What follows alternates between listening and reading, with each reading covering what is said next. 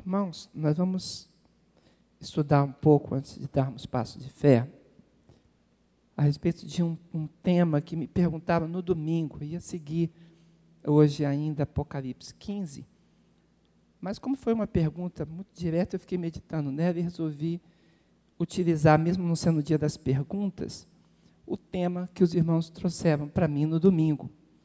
E Gog e Magog é o, que nós vamos ver nesse momento. E por que isso? Porque a pergunta se referiu ao quadro seguinte, por favor. Existe alguma coisa relacionada com a Rússia nas profecias escatológicas? Foi a pergunta que nos fizeram. Né? E uma pergunta muito interessante, porque tem. Né? Ah, existem muitas nações que estão envolvidas, como nós já começamos a mostrar a respeito da, das dez nações, as dez nações que estavam estabelecidas ali no momento da queda do, do Império Romano, e que elas se constituem grandes povos hoje, né, protagonistas do mundo, e começamos a mostrar algumas coisas. E alguém nos trouxe a pergunta sobre a Rússia, que está um pouquinho mais à frente, e eu fiquei com vontade de tratar desse tema antes de seguirmos o, restante. Amém, irmãos? Por favor. É, quando a gente olha para as profecias, existe é, uma linguagem que a gente precisa trazer para o nosso, para o nosso momento. Porque estas nações que são apresentadas, elas tinham nomes diversos antes. O nome dos pais, o nome do, da, das gerações. E nós precisamos olhar e vermos até a região e sabermos se é o mesmo povo que está ali.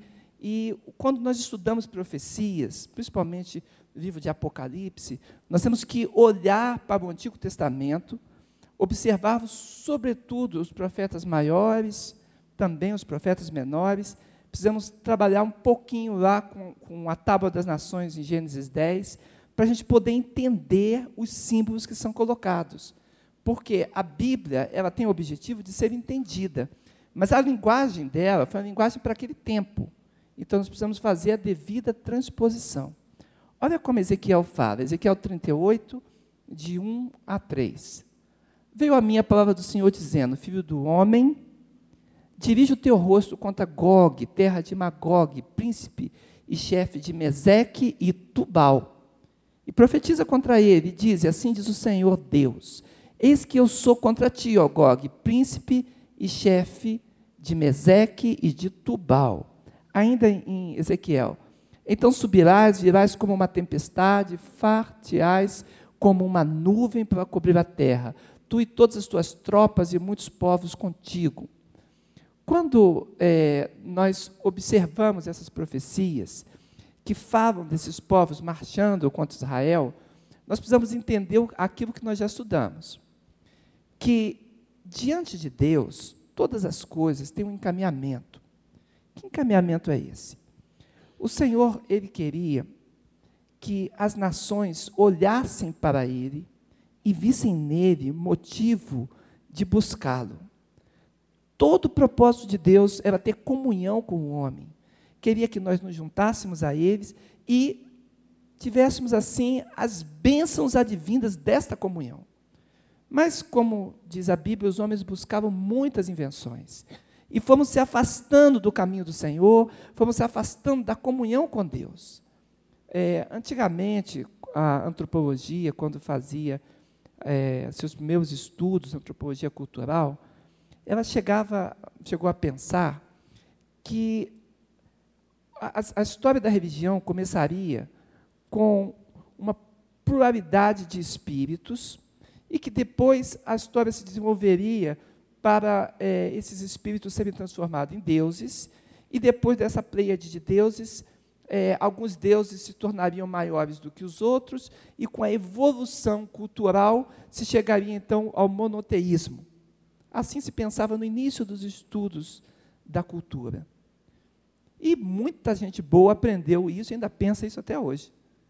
Mas quando nós nos voltamos e pesquisas mais recentes e olhamos para a Bíblia Sagrada, nós compreendemos que não foi assim. Na verdade, a humanidade começou com Deus único, o Deus Criador. E Deus colocou ali o povo que ele criou, as descendências que ele estabeleceu, e aquele povo foi se, se distanciando de Deus. Por causa do pecado, por causa do afastamento, por causa do orgulho, soberba, porque os homens queriam se colocar no lugar de Deus, estabeleceram outros nomes, outras divindades, e foram assim perdendo o contato com o Deus único. E por causa disso, desse, desse é, grande afastamento, cada povo daquele, constituindo o seu próprio Deus e a sua própria divindade, queria firmar o seu próprio nome. Essa é a história de Babel. E depois todas as nações vão repetir isso. As nações vão procurar firmar o seu próprio nome em detrimento de qualquer ligação com o Deus que o criou. Então, a história bíblica vem mostrando como Deus desejou unir novamente a humanidade e abençoá-la pela comunhão com Ele, que é o Deus verdadeiro, o Deus único. Por isso, Abraão foi chamado, por isso, Isaac, por isso, depois Moisés, depois os profetas, e, e finalmente Jesus Cristo veio. Toda essa cadência, essa linha histórica de manifestação de Deus, tinha o objetivo de trazer os povos a Ele para que pudessem ser abençoados na Sua presença.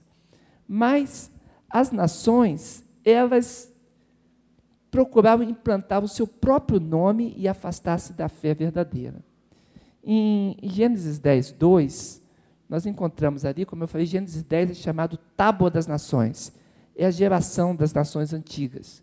E nós encontramos filhos de Jafé, que é, os filhos de Noé são, quem lembra? Sem, Cã e Jafé, não é isso?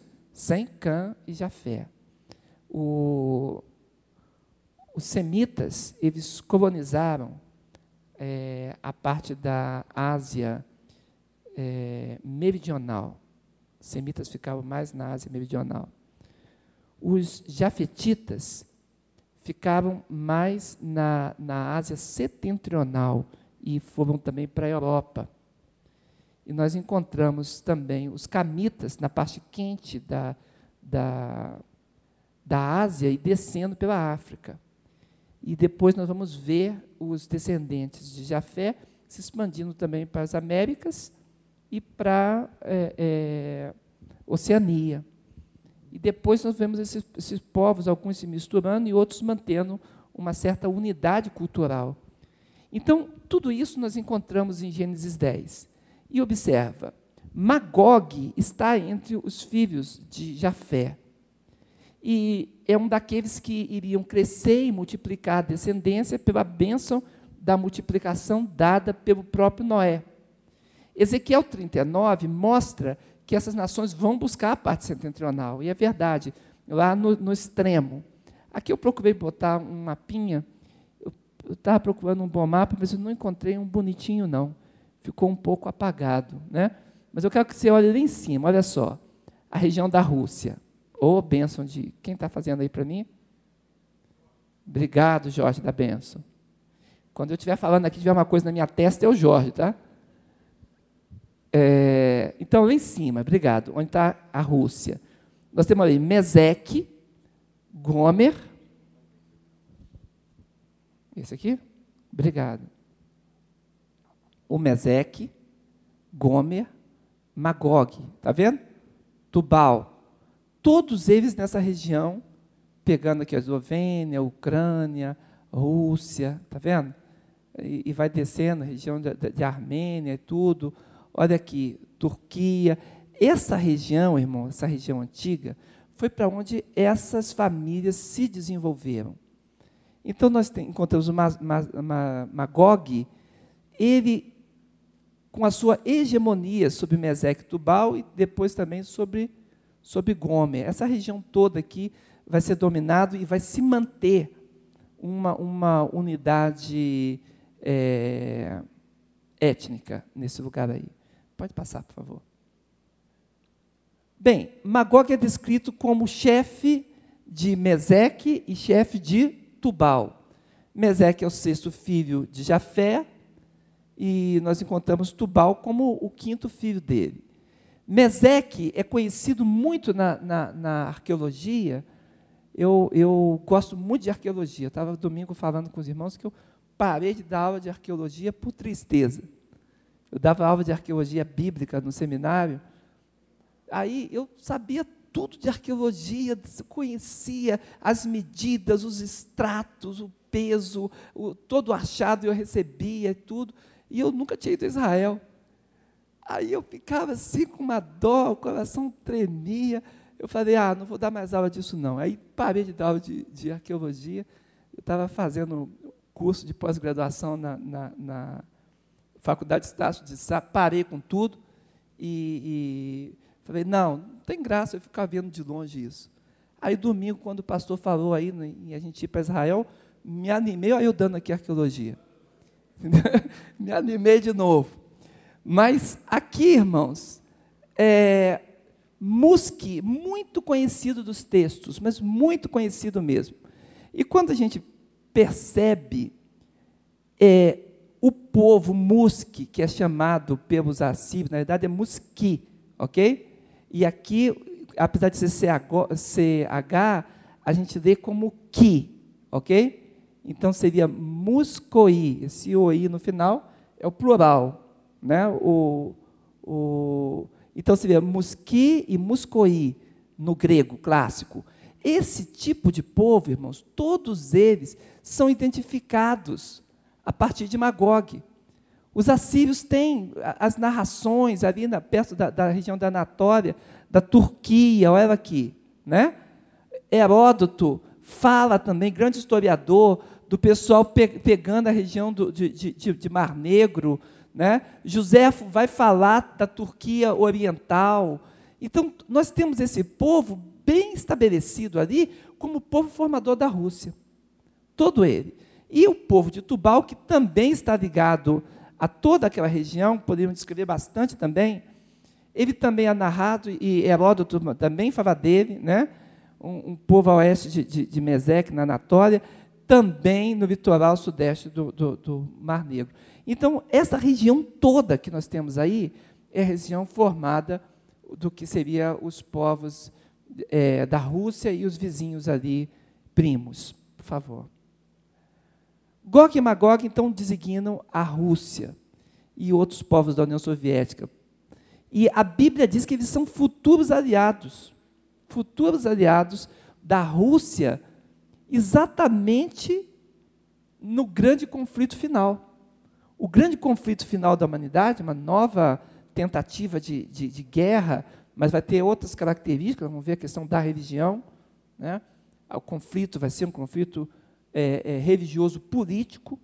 Então, nós encontramos aqui essa região toda envolvida nesse conflito. Quando eu dava aula de arqueologia, arqueologia bíblica, eu dava arqueologia bíblica em consonância com escatologia. Aí eu dizia para os meus alunos em sala de aula: não tem lógica a Rússia ser comunista, com regime ateísta, tantos países envolvidos com, com ateísmo oficial. Não tem lógica. o muro de Berlim, não tem lógica. Eles, por que não, professor? Porque quando eu olho a escatologia, vejo a Bíblia falando, o governo final vai ser um governo religioso. Ele vai ser político, econômico e religioso. Então, não tem lógica, historicamente falando, que o, o, inimigo, que Satanás, perpetue por muito tempo ainda esse estado ateísta. O estado ateísta vai cair. Peguei um, um giz e cruzei o mapa assim da, da União Soviética, falei, essa unidade que está aqui vai acabar desse jeito, porque não será essa, e me dá um, um, uma borracha aí que eu vou apagar esse muro aqui de Berlim. E eles brincavam comigo, e eu lembro que quando as coisas começaram a acontecer, foi um tal de gente me telefonar e falar, mas o que, que é isso? Eu falei, isso é escatologia. Na verdade, agora, irmãos, esse, nós vamos começar a ver as alianças se unirem. E essas alianças, elas têm um pré-requisito. E esse pré-requisito é a questão de Israel, que está no meio das profecias. Então, aliados de Israel, dentro desses que estão é, escatologicamente já narrados como é, no momento de oposição, essas alianças vão se quebrar. Vão se quebrar. E um novo tipo de aliança acontecerá. Existe um bloco que está sendo formado, mas nós vamos falar depois sobre esse bloco. Pode seguir, por favor. Alguns povos entrarão em aliança, diz Ezequiel 38, 3, 6. Que, então, quando ele fala de Gog, né, que, que tem Magog como, como o, o príncipe, né, ele fala aqui, ó, príncipe-chefe de Meseque e de Tubal. E ele fala que eles vão ser trazidos para uma batalha, ok? Vão estar grandemente aparelhados, escudos, vão dizer como as coisas vão estar. E ele fala dos persas, ligado ao povo árabe, e persas aqui é bem mais amplo do que só, só a Pérsia. Cuxi, que é região ligada a, aos egípcios e etíopes, e Put, que é a Líbia. Então, os irmãos observam aqui, essa região, ó, onde tem Canaã, tá vendo? Esse aqui é o mar Mediterrâneo. Ah, nós encontramos aqui ó, o, o Nilo, estão vendo? E aqui o Mar Vermelho. Então, está aqui com os nomes antigos, né? O Cush, essa região da Etiópia, e pegando metade do Egito, né?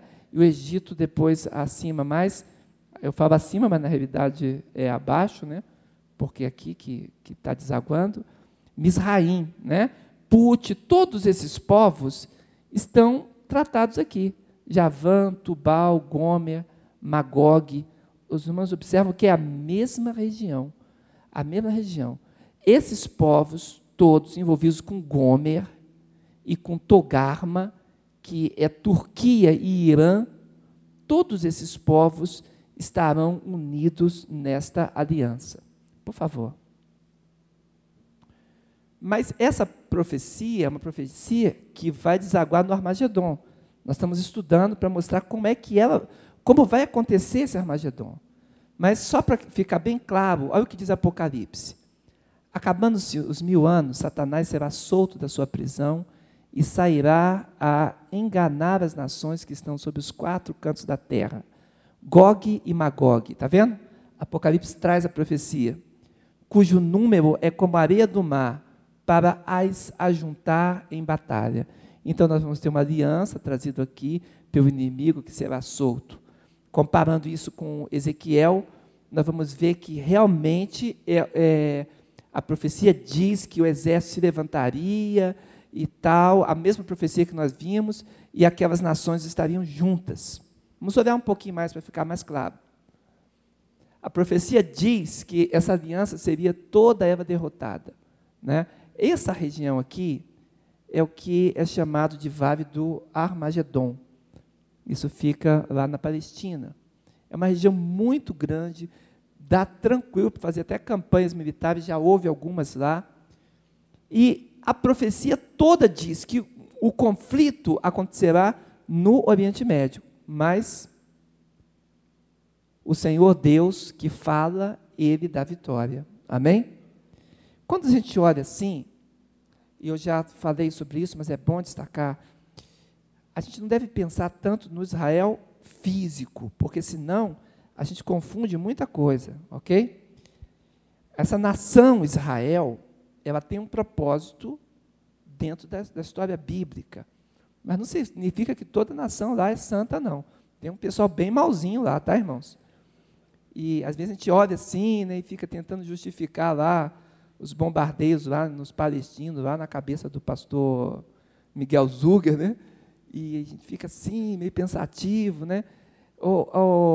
Temos que tomar um pouco de cuidado com isso, porque, na verdade, é, as coisas estão se juntando, ok?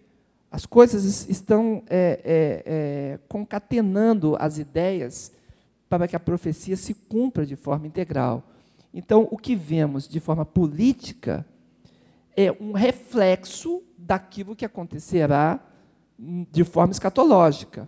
Mas existem muitos meandros aí pelo meio, precisamos tomar cuidado com isso. O Apocalipse diz que existe uma tendência para juntar isso, porque isso não acontece do dia para a noite, a aliança entre nações. Então, essa tendência nós identificamos como o antissemitismo, que vai fazer com que Jerusalém seja considerada pesada. Os, o, as pessoas que se envolvem para buscar a paz de Jerusalém sofrem nessa busca da paz. Jerusalém, farei de Jerusalém uma pedra pesada para todas as nações. Todos que tentarem levantar se machucarão muito. Ah, as pessoas vão cansar dessa ajuda na Palestina até procurar intervir de uma forma que seja bélica. Isso já aconteceu uma vez? Já. Porque nós temos dito aqui que a história é cíclica. E nós não temos apenas, como dizem alguns, só a, a parte do pré-milenismo, não. O pré-milenismo é uma corrente muito forte da escatologia, mas o pós-milenismo também e o amilenismo também. É porque as pessoas não conseguem juntar aquilo que nós chamamos de teologia da complexidade. Existem focos que precisam ser vistos. Nenhuma corrente responde todas as ideias. Temos que entrar dentro da complexidade delas. E o que acontece é o seguinte: durante um tempo, já aconteceu isso, de um cansaço de ajuda a Jerusalém. Quem lembra quando isso aconteceu? Nas cruzadas, muito bem. Houve um momento em que, não, esse povo é maldito, matou Jesus Cristo, né? E aí cansava, as cruzadas cansavam, porque tentavam defender, defender, não conseguiam. O que, que eles fizeram? Passava a ter um sentimento de, de rechaço contra Israel e contra judeu. E eles sofreram muito, irmãos, muito. Mas, no meio daquele sofrimento, o que, que estava acontecendo? Profecia dizia que eles seriam espalhados pelas nações, e foram. E depois, com mais sofrimento, eles tiveram que voltar para onde? Para a sua própria terra. Hoje, os judeus estão espalhados pelo mundo inteiro. Eles estão gozando de prosperidade, são comerciantes, são banqueiros, são grandes funcionários, estão envolvidos em política. Ninguém quer voltar para lá, não. Mas as circunstâncias vão mudar. E na mudança dessa circunstância, nós vamos ter um retorno fantástico para aquele momento onde o grande conflito acontecerá. Então, é, espíritos imundos que seduzem as nações, peso de não conseguir resolver o problema de Israel, farão com que as nações se voltem contra essas alianças. Por favor, Jorge. Armagedon é muito declarado em muitos textos, mas Joel 3, 1, 2 fala bem assim: Sim, naqueles dias e naquele tempo em que mudarei a sorte de Judá e de Jerusalém, congregarei todas as nações, as farei descer ao fave de Josafá, e ali entrarei em juízo contra elas por causa do meu povo e da minha herança Israel, a quem elas espalharam por entre os povos, repartindo a minha terra entre si. Então, Deus terá um momento de julgamento, porque o povo foi espalhado e retirado a herança dele, com o objetivo dele de congregar todas as nações. E por isso a exortação bíblica termina: multidões, multidões no vale da decisão, porque o dia do Senhor está perto no vale da decisão. Amém? Vamos pensar sobre isso? vai pensando, questionando, o dia das perguntas, você fazer aquela fácil. Amém? Vamos fechar os olhos? Amém. Senhor Deus, o Senhor descreveu coisas muito fortes na Escritura. Textos que não conseguimos fugir deles, Pai porque são declarações que trazem em si uma autoridade muito grande. O Senhor não deixou o mundo sem rumo. Existe, Senhor amado, o um momento em que todas as coisas serão julgadas. Eu sei que muitas pessoas pensam que vão seguir a existência e que esse mundo não tem um juiz, um legislador sobre ele. Mas, Pai, tem sim o grande Deus de poder e glória, Criador de todas as coisas, sustentador, Senhor, de todo esse universo. Tu és o guia, és o juiz de todas as nações. E nós bem sabemos disso, Senhor. E por isso nós clamamos misericórdia a Ti e buscamos em Cristo a Tua salvação. Ó Senhor, o Senhor tem mostrado nas Escrituras, Senhor, a Tua grandeza. Tem falado, Senhor amado, das coisas que eram de antes e as coisas que brevemente hão de acontecer, para o teu povo estar avisado, discernir e compreender a tua soberania. Pai, que o nosso coração seja um coração crente, um coração que creia em Ti e que não fique perplexo pelas coisas que a Tua palavra diz, mas que tema o Deus que sabe todas as coisas e que queira devolver a Ti adoração, honra e buscar a comunhão estabelecida em Cristo Jesus. Trata conosco, Pai. É o que clamamos a Ti no nome de Jesus. Amém.